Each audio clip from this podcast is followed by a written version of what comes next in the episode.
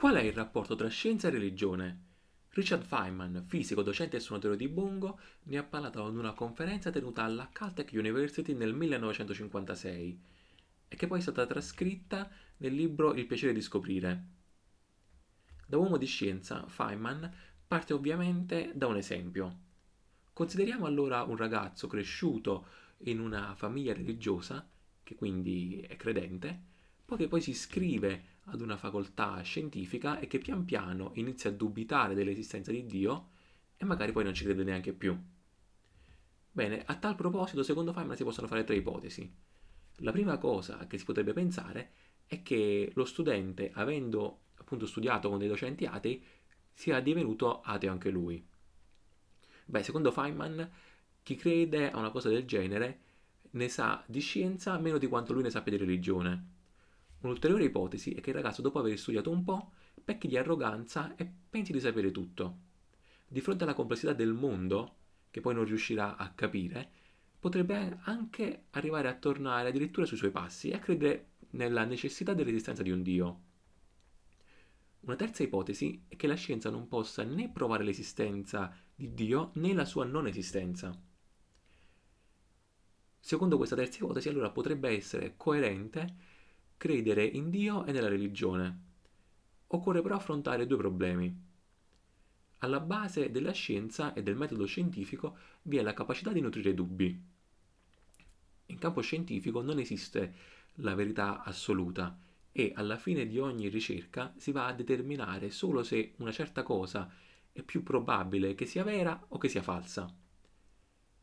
Anzi, addirittura, secondo Feynman, questa capacità, questa attitudine al dubbio dovrebbe essere la prima cosa che si insegna nella facoltà scientifica. È così che la domanda esiste Dio o esiste un Dio diventa che uh, grado di certezza abbiamo dell'esistenza di Dio? Che probabilità ci sono che Dio esista? E questa è una spaccatura appunto tra la certezza del, che è richiesta a un, un, fedele e la capacità invece di uh, nutrire appunto i dubbi che è richiesta a una persona di scienza. Un secondo problema per far, per far coesistere scienza e religione è invece uh, dato dall'osservazione del mondo. Noi viviamo sulla Terra, che è una piccola particella che ruota intorno al Sole, che a sua volta si trova in una galassia che non è l'unica, ve ne sono tantissime.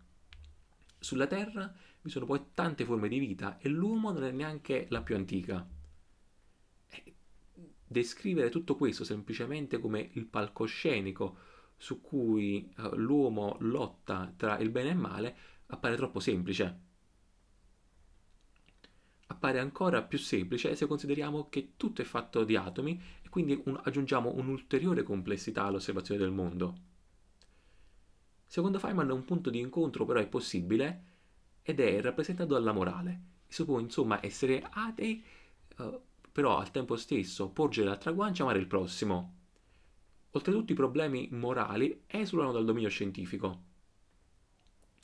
Da un punto di vista morale, una domanda diciamo, a cui si può rispondere è cosa devo fare? Um, diciamo, voglio, voglio compiere una determinata azione? Devo compiere una determinata azione? Bene, allora, questa domanda si può scomporre in due sottoproblemi. Innanzitutto, oh, che cosa succede se compio quella determinata azione?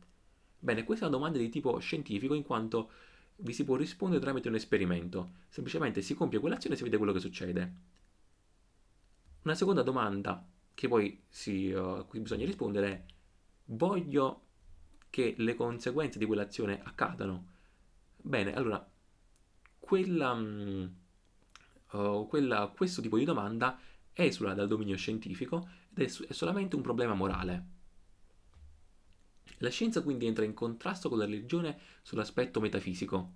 È un disaccordo che, si, che riguarda sia la materia che l'atteggiamento. Quindi c'è il dubbio della scienza contro la certezza della, della religione. Può invece trovarsi, secondo Feynman, un accordo per quanto riguarda la morale. Bene, concludiamo così questa piccola discussione. Alla prossima!